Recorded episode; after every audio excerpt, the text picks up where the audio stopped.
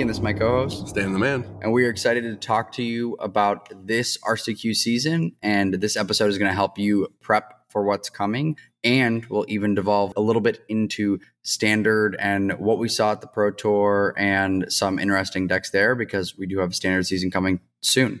But before we do that, a bit of housekeeping things. First off, the Patreon. We first want to thank our newest patron, Todd, for joining. Thank you, thank you, thank you. We really appreciate the support, and our community more and more is slowly growing. We're super excited about that and excited to continue growing the community and helping people get better at Magic. And he has already told me about some bad decks he wants me to play on stream. With that, getting into the tiers, we talked about it last episode, but we have updated all of those names. So the tiers are the same as before. Nothing has changed in regards to rewards, but the names are different. The photos are different. So at our uh, lowest tier is Tap That Bird and Fly, where we give you a shout out on the show and give you some Discord access. Then the next one is Tapping Two Blue Mana, followed by Kiki Jiki, in quotes, Tap and Ruin Opponent's Life. And then our last tier is Tap Furiously for Gaia's Cradle. Go ahead and check those out. I've got new arts. I had a bunch of fun going online and looking up different puns and cards that were famous to tapping. So please enjoy. And for those of you who can't join our Patreon, that's okay. We really appreciate you listening and appreciate also if you spread the word to your friends if they want a great place to listen to some magic content and hopefully get better, ask us some questions. We're happy to uh, reach out and talk about what you guys want to hear. Speaking of uh, free, you can always follow us on our socials. All of our socials are obviously free. We are pretty active on Twitter as of right now, and hopefully in the future we'll start getting more active on other platforms uh, as well. But for now, the main one we use is uh, Twitter, and then we'll be streaming as much as we can on Twitch as we find the time for it.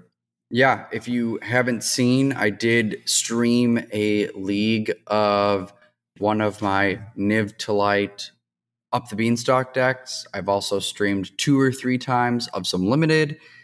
We're we're starting to get we're going to start getting that going. Go ahead and check us out there. Give us a follow. We super appreciate it.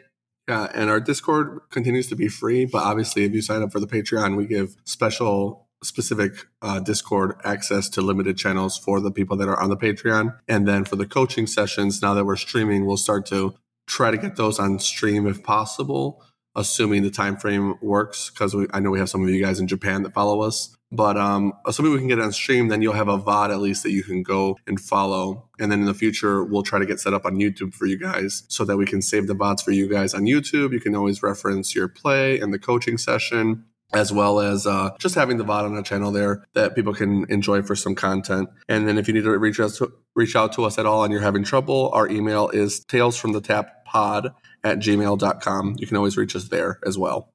Yeah. And our different socials, links, content is easier than ever to find. I went and changed our link tree today. It is on Spotify, it is on Twitter, it is also on our Discord. So if you're looking to find another, another social site, you don't know the name, they're all there now for you to look at. As we mentioned, we are going to talk mostly about the modern RCQ season today. First things first, though, I need to apologize. I have been battling the flu all week. I'm finally better, but I'm still a bit congested. So if my voice sounds different than normal, I do apologize for that, but I will do my best to sound clear and concise, as I normally do not. Wink. but before we get into the modern RCQs, I wrote the entire script for the episode about a week mm-hmm. ago, and there was a big change that got announced yesterday that I wanted to touch on before we jump into modern, and this is regards to standard. So, most of you already probably know if you're in the competitive scene, but for those that aren't as much, we have been talking about how standard is getting promoted more. The format is really fun. Personally, I really enjoy the format and I'm going to try to promote it more at the store. And in general, I think the format is getting healthier. They've announced a three year rotation instead of two year rotation. They said they're going to try to do more for the format in general. Wild of Eldraine has made the format wildly more fun, pun intended.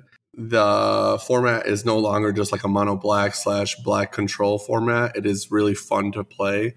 A lot of my buddies that uh, I have in a standard group chat, we talk about it every day how they're trying all kinds of stuff on Arena. And they just announced that for the MagicCon coming up in February in Chicago, which is very close to us, that they're doing the Open as a standard format for the 75K which in Vegas this past weekend was the limited format. So that's going to be standard in Chicago, and that's only like a few months away. So that's really hype. And then they also announced that going forward, the store championships starting next year, we're going to be standard only, I believe, including not even allowing for limited. That is a pretty cool change in order to promote standard. My only qualm is personally, as a player and as a store owner, I don't really think they're doing enough. So if you guys are on their socials or you guys are getting surveys from WotC, some things I would recommend asking for are where are our store championship playmats that we used to get? That would be awesome. I'd play some standard for a first place playmat at my LGS. You could go to multiple LGSs and try to play for multiple chances at a playmat for first place. In addition to like maybe they have actual FNM promos for standard as opposed to the prize packs if they really want to try to promote the format because it feels like nowadays a lot of stores will do FNM as any format. So if they're going to promote standard, they really have to promote standard because it's competing against Arena, which is really convenient. Uh, with that being said, though, I think this is a really exciting announcement. Uh, Pro Tour Outlaws uh, at Thunder Junction is going to be standard in 2024, and the next RCQ season following this one that is currently modern will be standard as well for January through March. So I know myself and a lot of my buddies are pretty excited about that. We want to start getting more standard going and practicing for that. With that being said, we will also make sure to have standard content for you guys on the podcast. I think next week or for next episode, apologize, apologies. Next episode, we'll have a lot more standard content to talk about, like I had in the previous episode. So I'll get that going for you guys as well. But uh, look forward to some standard play. And honestly, I think it's going to be a good thing for the game. Just really pressure WotC to give us the good stuff and not just be lazy about it. Yeah. And there were a lot of cool things that came out of the Pro Tour in regards to standard that kind of got me excited about it some of the top eight lists had like Azorius control that was splashing up the beanstalk and like Broker's Charm and even using like Syncopate as a way to like draw off of up the beanstalk, which to me is like so cool. I want to even push that into Pioneer because uh, I love Syncopate and even did it in a deck a while back. And Golgari is really having some legs with Moss Dread Knight yeah. and Witch's Cottage. Like, it's getting really cool. It's making me think of, oh, they are doing some things to get it back. But to your point, that was part of my cousins and my first like dream of being good at magic was like, we want to get a playmat that says we were the champion of a store. And that's kind of also what drew me to this store was that you guys have the weekly leagues that if you place first, you can get a playmat that says you were the champion of that format for that league. Oh my gosh, like that was such a motivator for me outside of other things that I enjoy about it. But yeah, yeah, I think it would do a lot for standard play if WotC gave us some more support. 100%. And that's honestly one of the reasons we did the seasonal playmats that we do. And we do it for other card games now. We do it, we have it for Lorcana, My Hero Academia, uh, Weiss Schwarz. Uh, I don't have one for because their sets are a little bit different, but we basically, oh, and Pokemon as well. Just a lot of fun. People love playing for the playmats. Magic used to be the king of that. Like every store championship, you're playing for a playmat. Back when I was playing in the 2010s, I had multiple of them, and I was like, this is so much fun to play for these. Uh, as I got more competitive, I'd go around to other stores to get extra ones for my friends. Uh, I remember specifically one of my best friends at the time, Tina. She is this awesome, like 50 year old lady that plays Magic, and that just speaks to volumes to like how much anybody can play the game. And she loves cat decks. She was obsessed with them. And at the time in Kaladesh, cats were not that bad. They were pretty good. And the playmat for that season was a Johnny. So she's like, oh my God, I want this playmat so bad, but I know I can't earn it. And she's like a pretty good player because we would practice with her a lot. And I'll be honest, if you play with me, eventually you're going to become good just by nature of I'm going to make you grind. But she just didn't feel like she could earn it. So I literally went out of my way that weekend and played at every store I could play at just so I could get her the playmat. And I ended up with a couple. So I was like, here you go. You got the playmat you wanted. And I think she still uses it to this day. Um, but yeah, that's just, uh, that's our take on what we're at. We're standard and, uh, wanting more stuff out of WotC. For now, though, unless Frank has anything to add, I think we're ready to jump into some modern RCQ action. Dive in. All right, for sure. So, modern is kind of interesting right now. I was worried that after the Pro Tour, it would stagnate a bit and it would be like, oh, it's all going to be kind of the same. Wilds of Eldraine did a good job. Up the Beanstalk is awesome. Agatha's Soul Cauldron is awesome. There's a decent amount of uh, standard updates that actually gave the format a reason to do some changes in addition to the preordain unban. Preordain unban is phenomenal. Thank you, WotC, for actually listening, actually unbanning something. That card is awesome to have in the hands of modern again, but not necessarily something that was realistically worth keeping on the ban list. So I think they did a good job. It wasn't even something that was on my radar. I was expecting like Deathrite Shaman or something like that. Preordained was it. It did a good job, and uh, it kept the format from being too samey, at least for at least in my opinion. Uh, with that being said, we're going to talk about some decks right now and which ones are winners, which ones are losers, what decks should you be playing. Is it time to swap decks for the RCQ season if you're trying to earn an invite to the RC?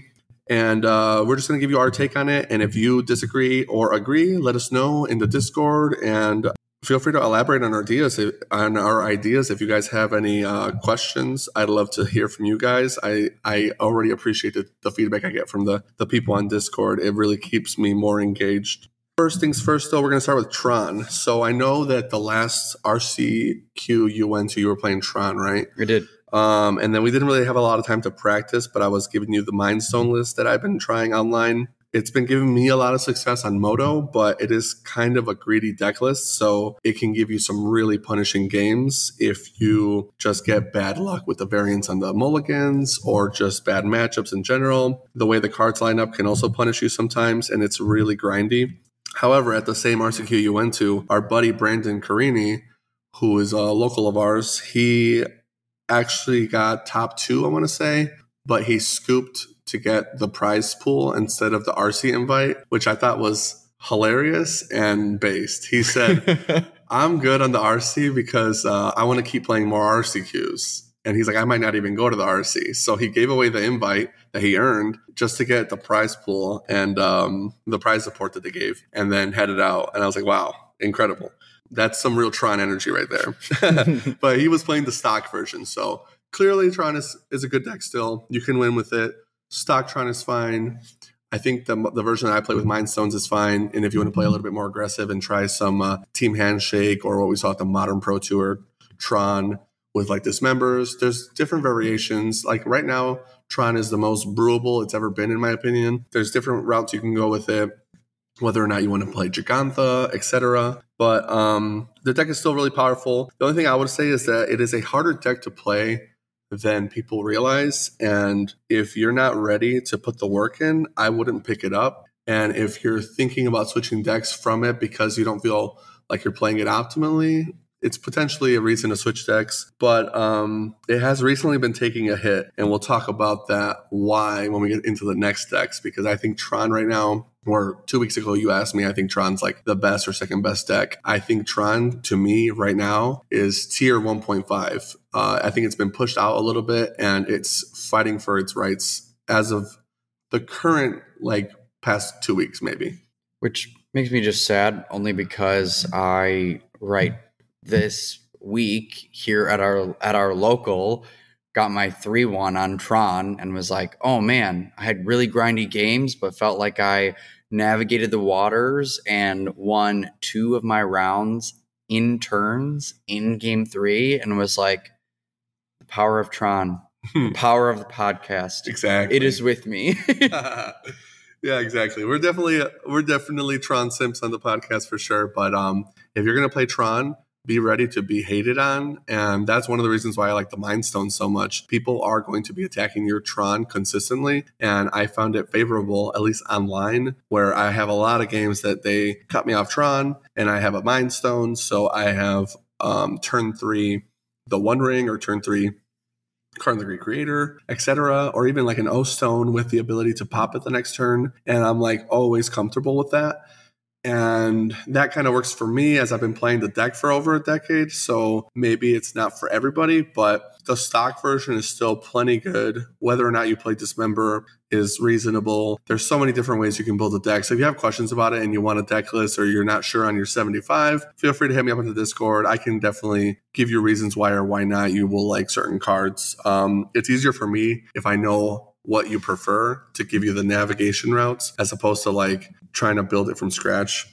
So uh, you might be asking, why do you think Tron is going downhill, even though you still think the deck is strong?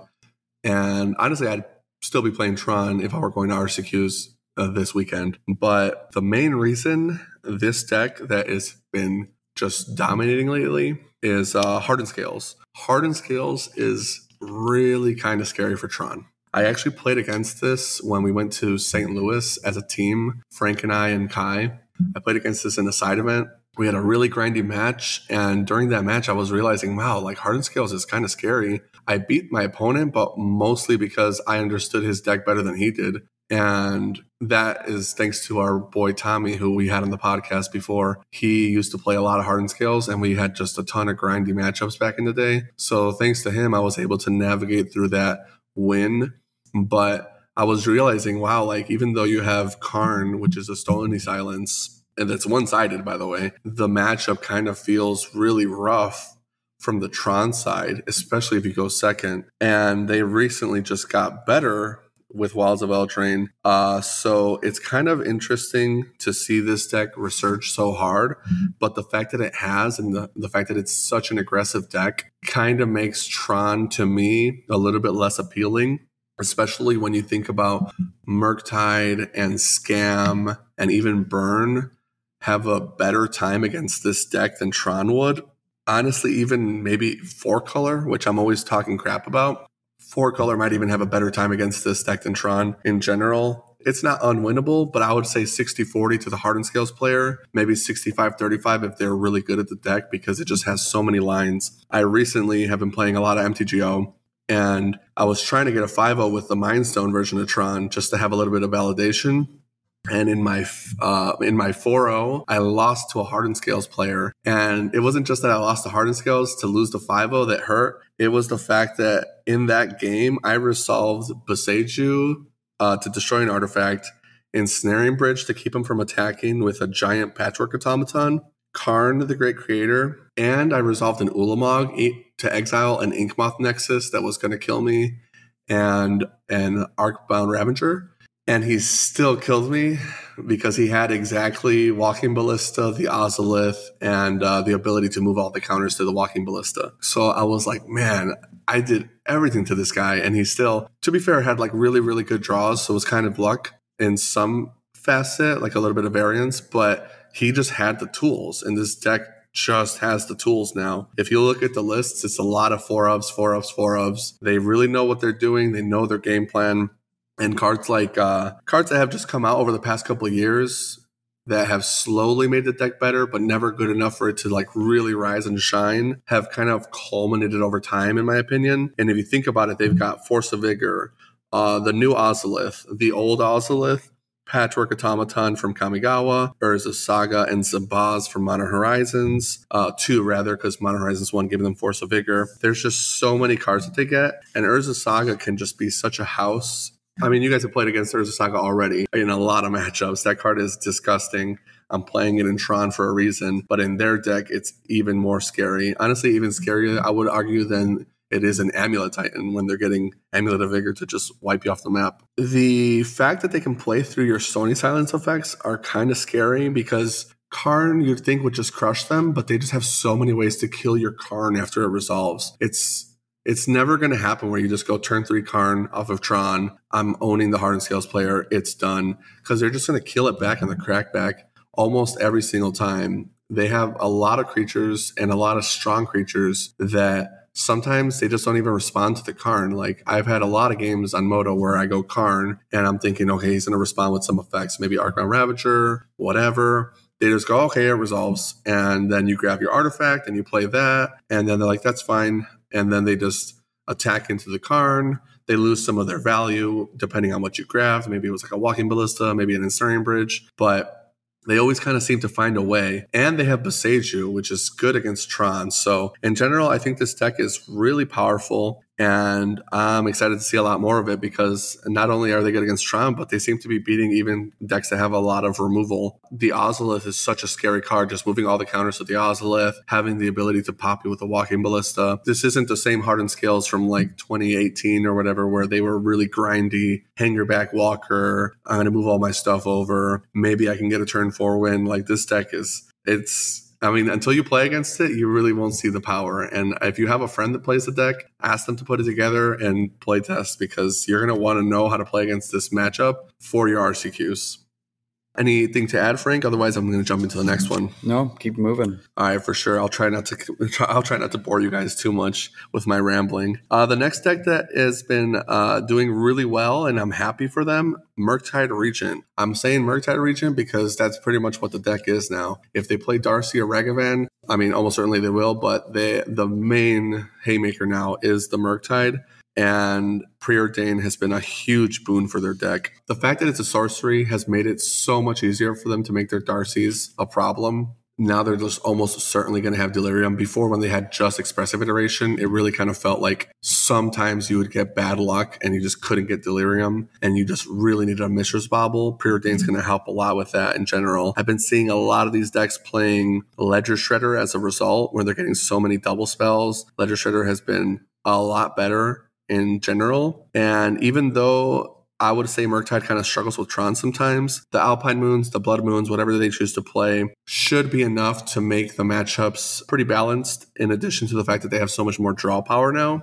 Preordain wasn't a card I think was bannable in Modern at the, in the current state of the game, but it's still a card that was banned for a reason. Like the card will let them see a lot of action. So if they're digging for a sideboard card, they're going to find it against you. So do not let up the gas if you end up ahead of them on the board state. Even with Tron being a kind of scary matchup, Hardened Scales pushing them out a little bit of the meta as Tron players. Hardened Scales, I think, is actually a better matchup for the Murktide players. They would much rather play against Hardened Scales with the fact that they have Unholy Heat, Lightning Bolt, and Otawara, cards like that. And the fact that Dragon Rage Channeler is such a house against them, Murktide Regent is a house, they can just kind of get there. And Red has like all the best artifact removal spells. Even like a Prismari command, which just kind of blow them out of the water sometimes. Obviously, the harder scale scale players can play through that kind of thing, but I personally would rather be the Murktide player every time in that matchup. Kind of the same thing with Scam. I would rather be the Murktide player against Scam just don't sleep on Scam. Scam is still the best deck, but personally, I think Murktide can get there. The only real scary thing they have is Sheoldred out of the sideboard. Sheoldred of the Apocalypse can kind of just like end the game when you guys are both in the top tech wars attrition matchup. Uh, I was recently playtesting this with one of our patrons, Christian. Uh, shout outs. We were uh, playtesting the matchup. I was Scam and he was Murktide, and I think it ended up being 2 3 in his favor because uh, Murktide resolving was just so problematic. I think Scam right now only plays two to three terminates uh, in like the 75. Maybe you get a couple extras out of the sideboard depending on your list, but uh, it's really hard to get rid of the Murktide as the Scam player if you didn't get their graveyard before they resolved it. And the double grief action plan doesn't always get there because of how powerful expressive iteration is. They're just going to get to find cards. So Scam's still the best deck, but I think Murktide has like a pretty favorable matchup there. Murktide has been coming back and they have had a really good resurgence. The next deck that I think has been doing pretty well, unless uh, you had something to add, Frank. Yeah, I just, one of the things that was my mistake, and this could be because of my lack of knowledge of modern and what it was previously and what it is now, but I was like, eh, preordain coming in is like, okay.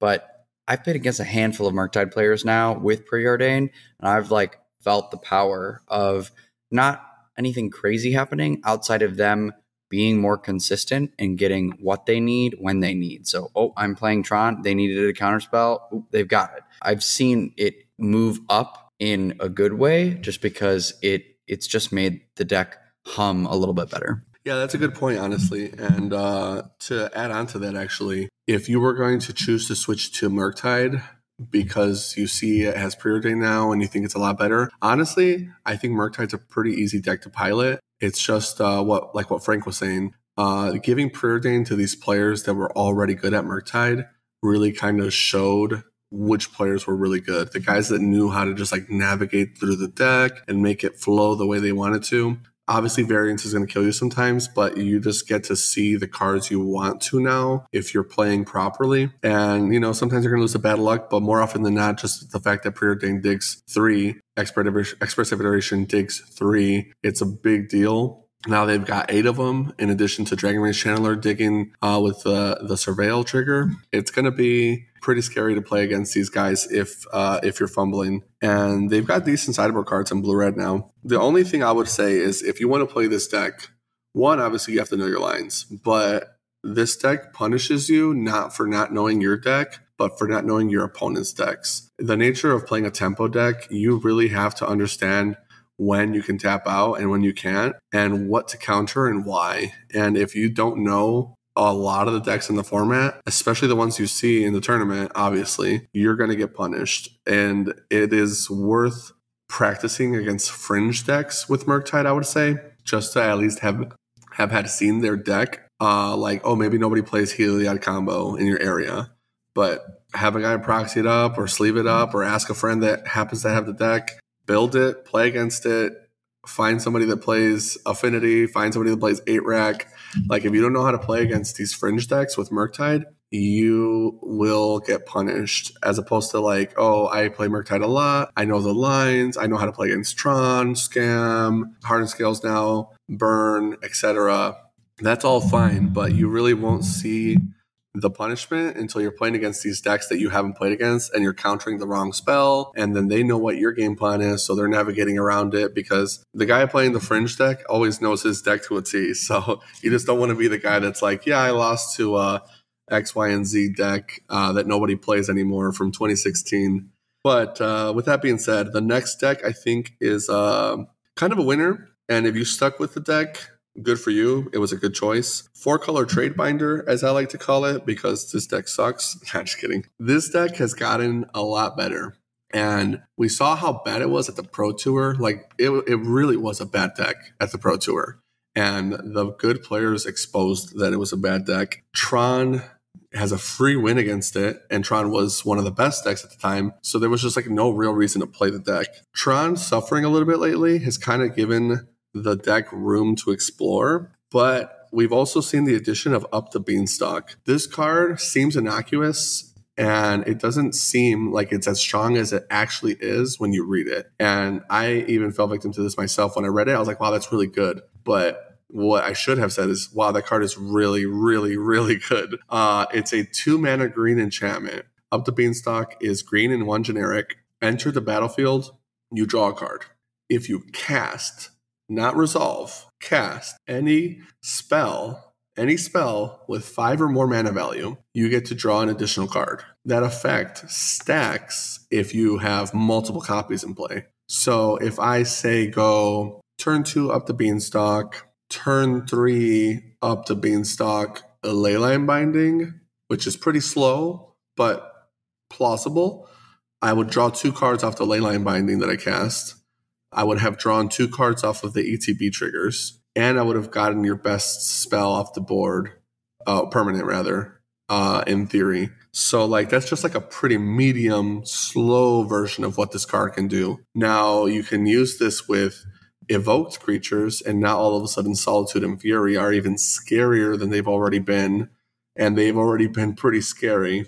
I would say that the four color deck using Fury and Solitude has been kind of mid tier, where now it's super S tier. They're doing similar things to what Scam is doing. The four color deck has always just wanted to be the card drawing the most cards, and now they are definitely always drawing the most cards. Up the Beanstalk is a really big boost. I think it gives the card, the deck, what it needed. The fact that you're drawing off your Furies, your Solitudes, and your Leyline bindings, which are typically all four ofs, is a big deal but some of the decks have been playing Elesh Norn Mother of Machines, which is a five drop. And now it's even better that you've been playing her because she's giving you more bonuses from that. Not to mention, I think future copies of Up the Beanstalk give double draws if you have a mom in play. So that's that's just another bonus I thought of off the top of my head. I could be wrong about that. You might want to double check me, but I'm pretty sure it's an enter the battlefield effect. It is an enter the battlefield effect. Gross. Yeah, so like this deck has gotten pretty scary strong. The One Ring doesn't give a draw off the Beanstalk, and neither does Omnath. But here's the thing: those cards already draw you cards. So now like everything in the deck says draw a card, and Omnath and the One Ring are good for their own reasons. They don't have to prove themselves. I think this deck is a legit contender, unlike its performance at the Pro Tour. It's partially why I would stop playing Burn if you were on Burn. I think Burn is a big, big loser because Tron's going a little bit downhill. So you'll see less people playing Tron thinking it's a free win, and you're going to run into a lot more Omnath, and that deck was already really popular even when it was bad. Some things to keep in mind just to make sure I got all the resolutions through. The evoke creatures count, I mentioned that. You would think five drops are hard to cast, but in modern they're free. and then Leyline Binding, the fact that it's a one drop, but it's six CMC, like that synergy without the Beanstalk is insane. I mean, we were seeing it even in Pioneer, like you mentioned. You're playing, you're playing Bring to Light decks. It's kind of scary. I could even see Bring to Light kind of making a comeback in Modern because Tibble is pretty scary. Uh, that's what you're doing in Pioneer, and it's really good in Pioneer. Although I think I think Tibble is actually less scary in Pioneer to me. I think it's more scary in Modern that my opponent resolves a Tibble. You know what I mean? Yeah. Like I just don't want them to have that huge planeswalker. Uh, they're kind of hard to deal with. Like how does Scam deal with uh, Tibble? You know, they don't have Dreadbore like they would in Pioneer. Right. Besides that, Delighted Halfling kind of really likes up the beanstalk because now, in addition to Wrenn and Six, you're just like, I have eight two drops that I'm super happy to cast. My Delighted Halfling mana looks even better into my turn three. The ramp is going to matter even more now, and getting Boseiju locked should be even easier for your Tron matchup now that you're drawing so many cards. I think this deck will reward the players that have been sticking with it, but I don't know if I would switch to it. Mostly because it's really expensive. You can if you can borrow the deck for a tournament, then yeah, definitely practice it. But um, it's basically a goldfish deck, all things considered. This deck definitely wants a sideboard guide more than most. Like, don't go into a tournament without a sideboard guide prepped. Don't make a mistake on sideboarding. It will punish you because I can't think of another deck that draws more cards. And so, because you're almost guaranteed to hit your cyber cards, make sure they're actually in your deck. And part of that too is like, right, if you're drawing so many cards, you may have to move to discard, and knowing what to keep when is super important. And with, right, the speed of modern, leyline binding can almost always, if you're with fetches, turn on your leyline binding when you have two lands.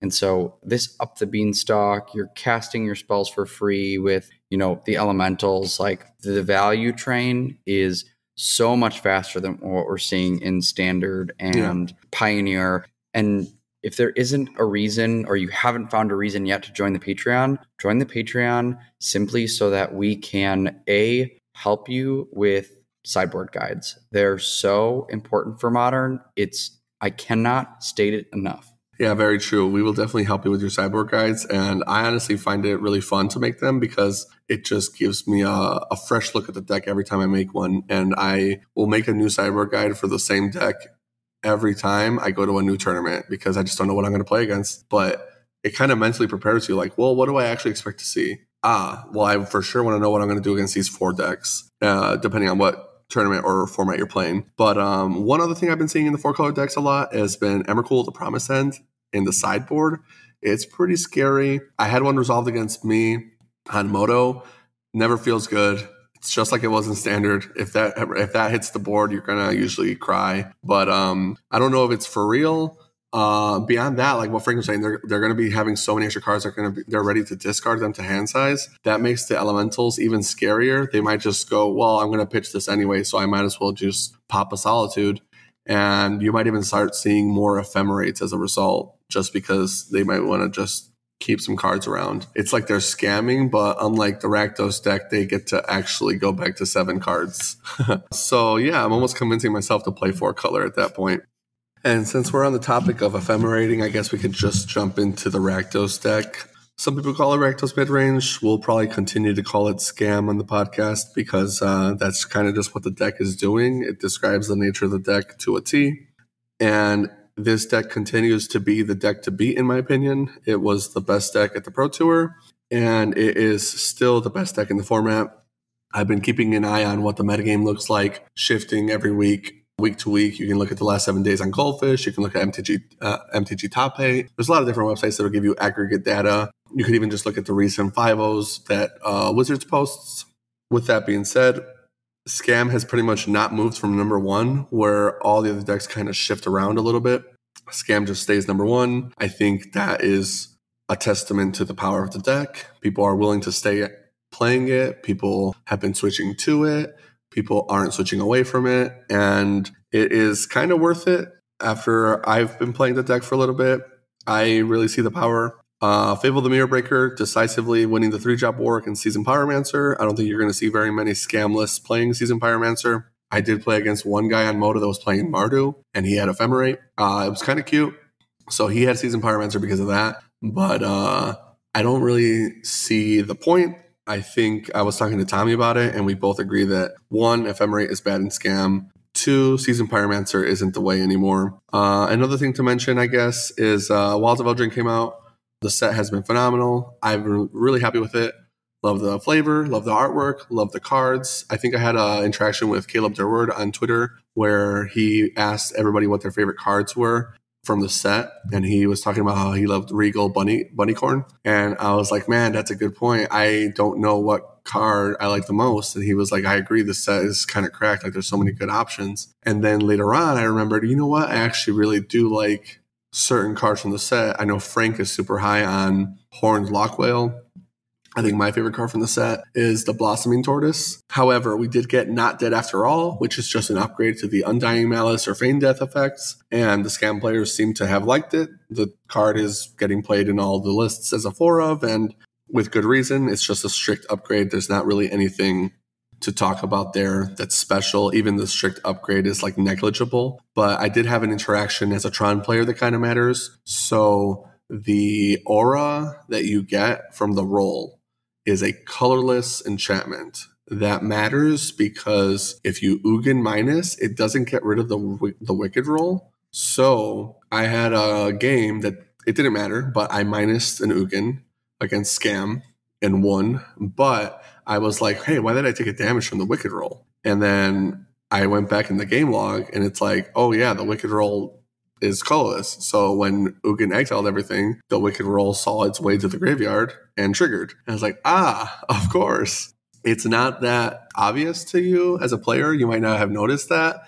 Honestly, most of these kind of effects that make tokens always say the token is a color. The roles are just roles. So there was no reason to assign them a color. And when you put the token on your creature in limited play, even at pre release, usually you're putting your card on top of it. So if you missed that interaction or if you didn't realize that they were colorless, this is uh, the heads up, fair warning. If you are at one life, that wicked role will get you. You got to be real careful. It itself is what has to go to the graveyard, I believe, not the creature. That's kind of like all the updates with Scam. There's nothing too new sideboarding wise. I, I think you should be prepping tournament to tournament. If you're already playing Scam, you are the deck to beat. So just be ready for people to be ready for you. But with like all things magic related, confidence is a very key factor in your games. You know, you got to trust yourself. Just play to your outs. If the cards give you what they give you, then it should reflect in that. And if they don't give you uh, good variants, then you know sometimes you just have bad beats and you can't really avoid them. But you got to be honest with yourself about the bad beats. It's not always bad beats. Sometimes we do make misplays, even if we don't realize them at first. Next deck, Cabal Coffers, Mono Black. This deck has been kind of floating around tier two for a while now since Modern Horizons came out. I love Cabal Coffers, so I've been trying it out over the past couple years. Really, just wanting it to do a thing couple years, maybe a year and a half. I can't remember how long it's been since Modern Horizons 2. But um, since the card came out, I was a big fan of the black white cards in the set, and Cabal Coffers was one of the big ones for me. It's been slowly kind of getting pieces. It feels like now more than ever, it's actually a contender. It's kind of in a similar spot to Tron, in my opinion, where They're both big mana decks that people don't want to play against, but if you play them properly, they can be scary, and they both like Karn the Great Creator. I would I would posture that Tron is still the better deck and the more real meta deck, but if you play Cabal Coffers optimally, this deck is just as legit as Tron. As a Tron player, I could see myself playing this at many tournaments and feeling pretty happy about it. The One Ring is pretty good for the deck, just like it is with Tron. Same with Karn the Great Creator. One of the good cards that they got that we didn't get as Tron players was Orcish Bowmasters. Orcish Bowmasters is a nutty card, and uh, one of the reasons why Scam has just been dominating. But it is pretty good in Cabal Coffers, actually, because uh, one of the things we liked a lot about Wilds of Eldraine was bargaining. And the Orc Army is a great bargain fodder card. If your opponent isn't drawing cards, doesn't matter. I'm second the one one, and I'm going to use it for Beseech the Mirror, which we've actually been seeing some Cabal Coffer decks playing Beseech. I've seen some lists running around that have four Orcish Bowmasters and some number of like talismans that are black mana, just so they have talismans to sacrifice as well if they don't get the Orcish Bowmaster tokens. Beseech the Mirror can hit the One Ring, it can hit Karn, it can hit Sheoldred, it can even hit like a three drop if you needed to. Uh, the card in Cabal Coffers is kind of a boon if you build your deck around it you could even have like a Swiss Army knife with like a couple four drops or three drops that are just like one ofs. Uh, spicy tech. It also allows you to trim on some cards if you really wanted to just play like three cards instead of four for whatever reason. The Beseech the Mirror can kind of facilitate that. I don't know if I'd recommend it, but there's some some brewability here. And then they've also been playing Troll of Khazad-dûm, which is uh, the black land cycler from Lord of the Rings. So that has been allowing them to. So that has kind of been allowing them to trim on some lands like some of the other decks have been doing, in addition to the fact that they play Cling to Dust. And I think some of these lists are playing like two to three Cling to Dusts, which don't get me wrong. I love that card. Cling to Dust is amazing. Uh, for those that don't know, it's a one mana black instant from Theros Beyond Death. Pretty innocuous card, nothing special, but it says um, it's an instant speed exile effect. You can exile a target card out of any graveyard. If you hit a creature, you're gaining three life. So, hey, there's your burn matchup, right? But if you hit a non creature, you draw a card. So it's like a pretty solid draw effect, honestly, sometimes for one mana. You know what? Why not? But with the troll, it's like you're feeding it so you can guarantee get that three life in a pretty slow deck. Sometimes it can get you that win against burn that you were struggling against. Actually, oh, go ahead. I was actually going to say, I faced a, in the last Pioneer RCQ I did, an Esper control list while I was on blue white control.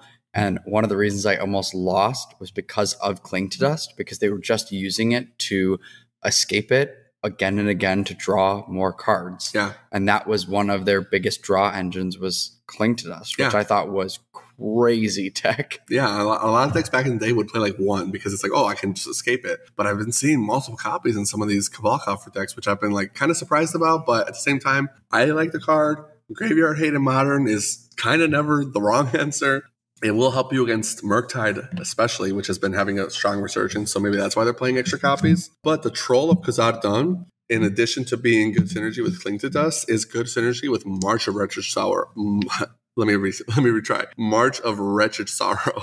Uh, that card is the black uh, X spell from Kamigawa, where we were seeing a lot of the white one. Uh, March of Otherworldly light. Otherworldly Light, thank you. That card was really good. A lot of the blue white control decks were liking that card. The black decks were playing March of Wretched Sorrow, Sorrow, but they weren't like in love with the card. I have been seeing lately that they have been liking the card, and one of the reasons I think is the troll being such a good pitch for the card, and it gains you life. So one of the things that Cabal Coffer struggled with was just kind of staying alive, and this is facilitating a little bit more of that.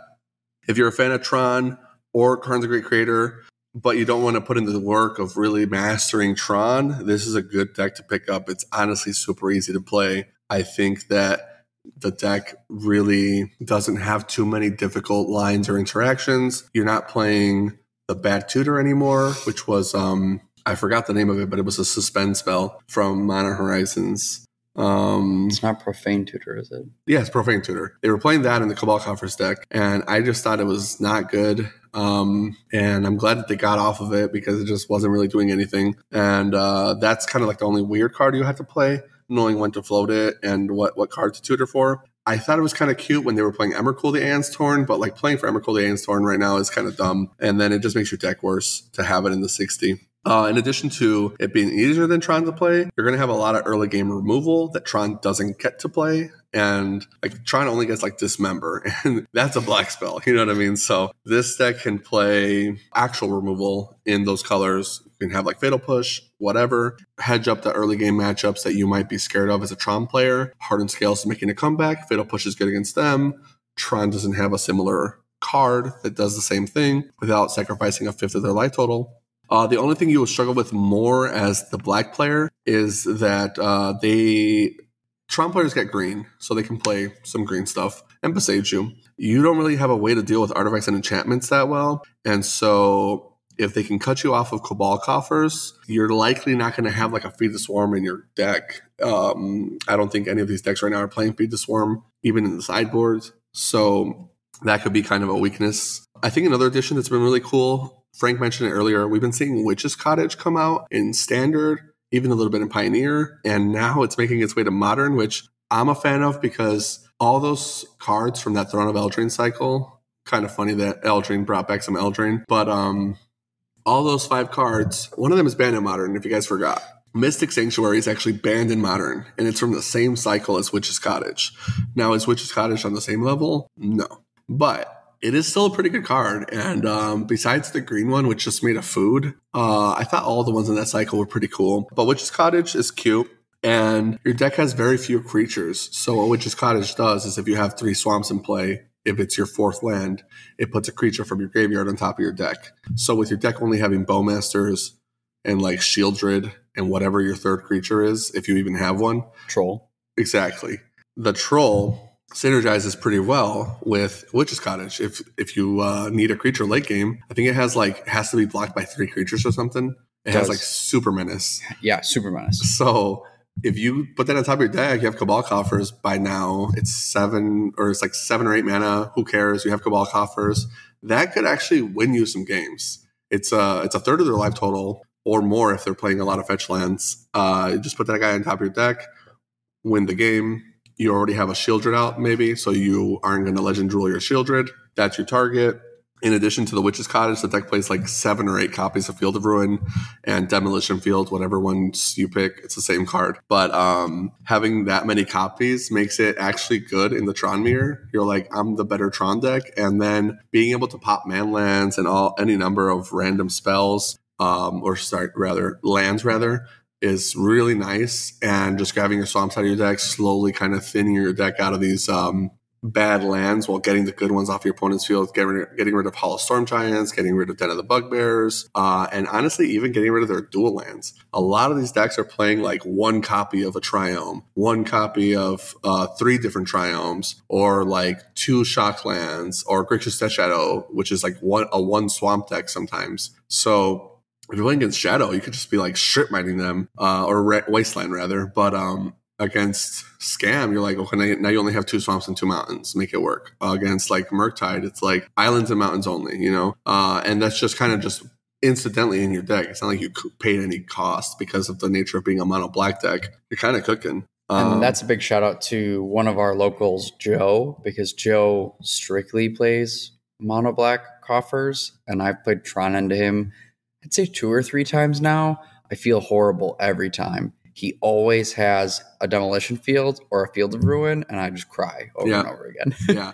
And that's one of the reasons why I like the Mind Stone so much. I'm like, man, you got to have the Mind Stone. You got to be ready for the demolition field. You got to force them to have it. But uh, yeah, shout outs to Joe and uh, shout outs to uh, Mono Black Coffers, honestly making comeback. Okay, so uh, we've been going on for kind of long now, and We've been talking about not making the episodes super long for you guys anymore. So I think I only have one more deck to talk about, and then I can skim over some other ones just to give like a brief cliff notes. Uh, the next deck I really want to talk about, and this deck is kind of hype for me. I like the deck a lot. I'm not sure if it's going to have real legs, but shout outs to Will Kowalczyk, one of my uh, homies, local player in the area. He just recently top aided when we were at St. Louis I think that was on Legacy, but he used to play this deck here, Heliod combo, uh, Selesnya combo, Devoted Druid, whatever you want to call the deck. He used to play this here all the time, and he almost won a playmat from one of our modern seasons, just grinding with that deck. And he would just show up in 4 and 4 but he didn't always have a ride because he's so young. Um, one of the best young players in our area. He's a super good player. If you get a chance to play with him, definitely put some respect on his name. He looks like a child, but he's probably better at Magic than I am, honestly. Speaking of the deck, it is Heliod combo, Selesnya combo, was a Vizier combo. It's got many names. It's just the generic green white Eladamri's Call dot deck, uh, even though they didn't play Eladamri's Call in the past. The deck has recently gotten Agatha's Soul Cauldron. I think this deck is the big winner for that card, and it's like the only card besides maybe green black Yawgmoth that's kind of giving us results with Soul Cauldron.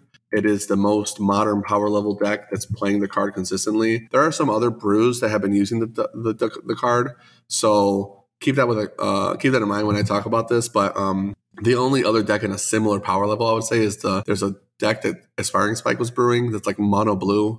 Activated abilities matter basically, and you're playing like Rona, Emry, infinite mana with uh, the uh, Mox Amber. So generic uh, breach stuff. Probably a better version of breach, maybe, but I think Heliod combo really kind of nails it with the Soul Cauldron. One of my favorite things about it is that your walking ballista, which can be sometimes a car- hard card to find, is like, hey, if it's in the graveyard, all my cards are walking ballista. So now it's kind of a lot better. The deck has only been putting up like five O's. I haven't really seen any big, big wins from it. And last week it was like top 12, top 10 in modern. This week I'm not really seeing it as much. So I'm hoping people start playing the deck.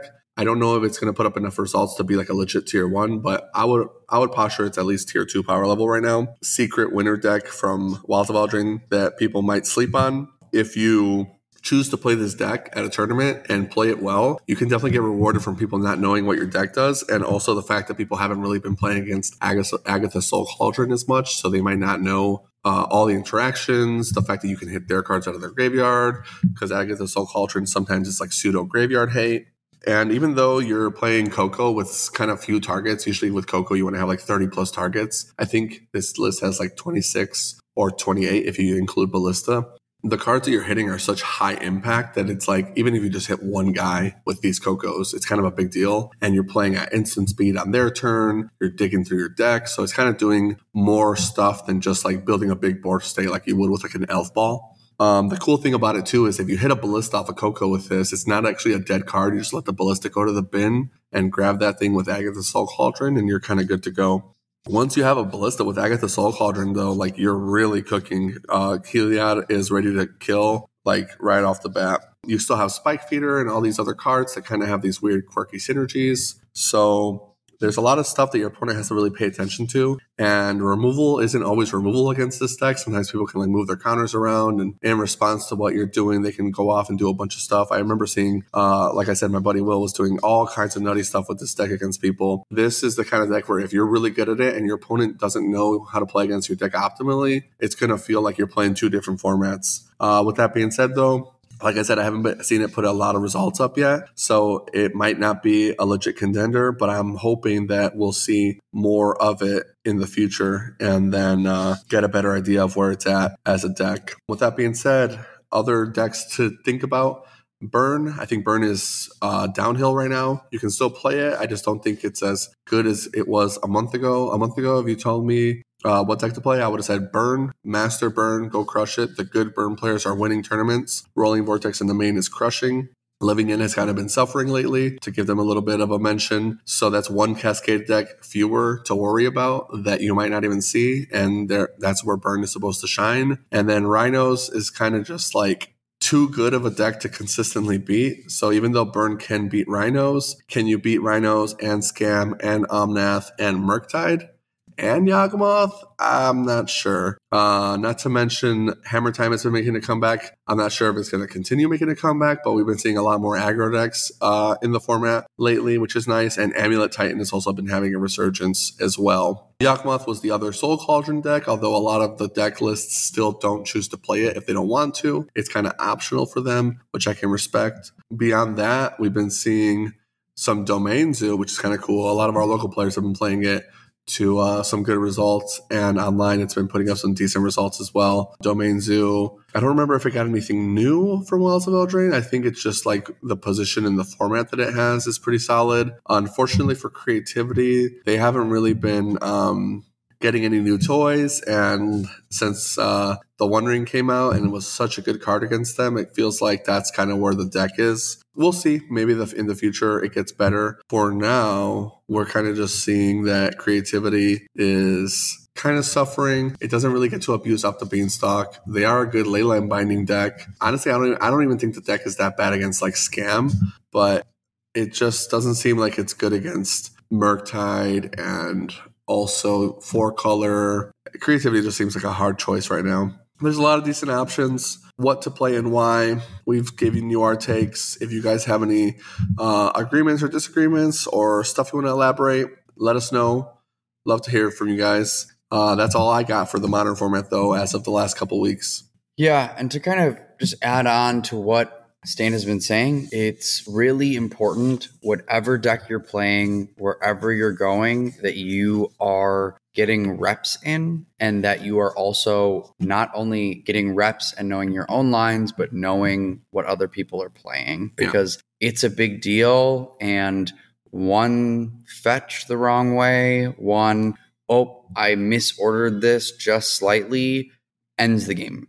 Yeah, definitely some decks will punish you more than others for that. But the more you know of all the decks in the format, the better it is. Modern's kind of always been that way. Like if you're the master of your pet deck, then that's probably a better choice than a meta deck, assuming your pet deck is playable. I'm not saying like play 16 land, 16 Stone Rain Ponza. Oh, you're the master of Ponza. you're going to have a chance. You know, it's not always that way. But if you are playing uh, a, a competent modern deck that is viable, like Merfolk, for example. Merfolk is playable. If you are really, really good at Merfolk and you have a list that's pre- prepped for the meta, you're playing different uh, copies of certain cards to prep for the format, and you know what all your opponents are playing and why and what decks to expect, you can kind of, you know, ace a tournament. But like like we said, it's just it's, it's just about the reps. Get your practice in. Come to the shop. We'd love to have you here. You know, get some practice. If you're in our area, and if you can't, because you're not in the area, get on the Discord, hit us up. Uh, we'll definitely find time to play with you if you can get on the Patreon. And if you can't, I will definitely at least try to talk with you in the Discord.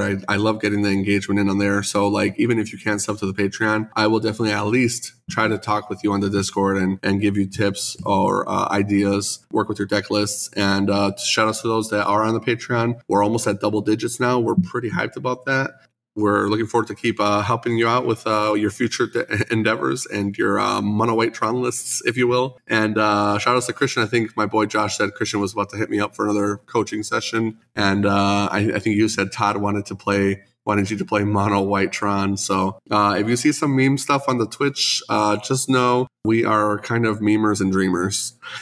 yeah, absolutely. And I did think that, man, I'm not going to stoop so low as to like sell pictures of my feet on the internet, but apparently we're getting pretty close if I have to play White Tron for, for, patrons. Yeah. But uh, at, at, least that's fun, and I will lose my tickets with uh, with pride. Yeah, for sure.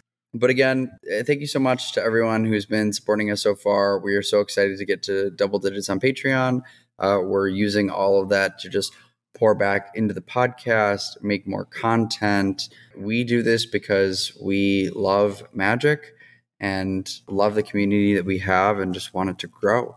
Big shout out first off to Stan for one leading this episode. I'm typically our big grinder. I want to be hitting RCQs as much as I can, but with my schedule, I haven't been able to. So Stan has been putting in the good, good work to get this out here for y'all. So first, shout out to him. Well, shout out to Frank for first of all putting on a performance. I saw his show yesterday, and uh, the reason why he's been so busy is because he's been uh, re- doing rehearsals, and now they're finally doing the performances for his uh, Disney's Newsies. And uh, I, I love the show, man. That that was awesome. We went with uh, one of our magic friends and uh, had a great time. Yeah, and how great for the small magic shop I go to that's kind of near my house that turned into me becoming great friends with Stan, having a podcast together, and now bringing into the world of theater. I am so grateful and sorry for you. yeah, it just it shows just a testament to power of this game and how it can, you know, bring you so much more than just uh beating up on some nerds.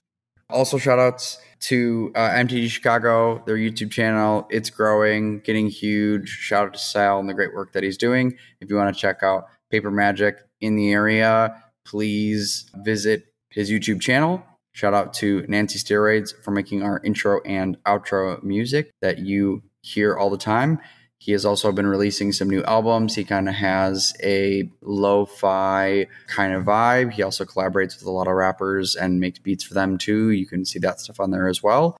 If you've been on the Twitch at all, you've been listening to some of the music as well because uh, he gives us permission to use it on Twitch. Yep. So I do I do kind of set his stuff in the background sometimes uh, when we're on MTGO. Not so much on Arena, but definitely on MTGO, and I'll be incorporating that more as soon as I can figure out how to get just his stuff, not stuff he's collaborated on. Um, yeah, yeah, for sure. Just because I don't have their permission, you know. Exactly.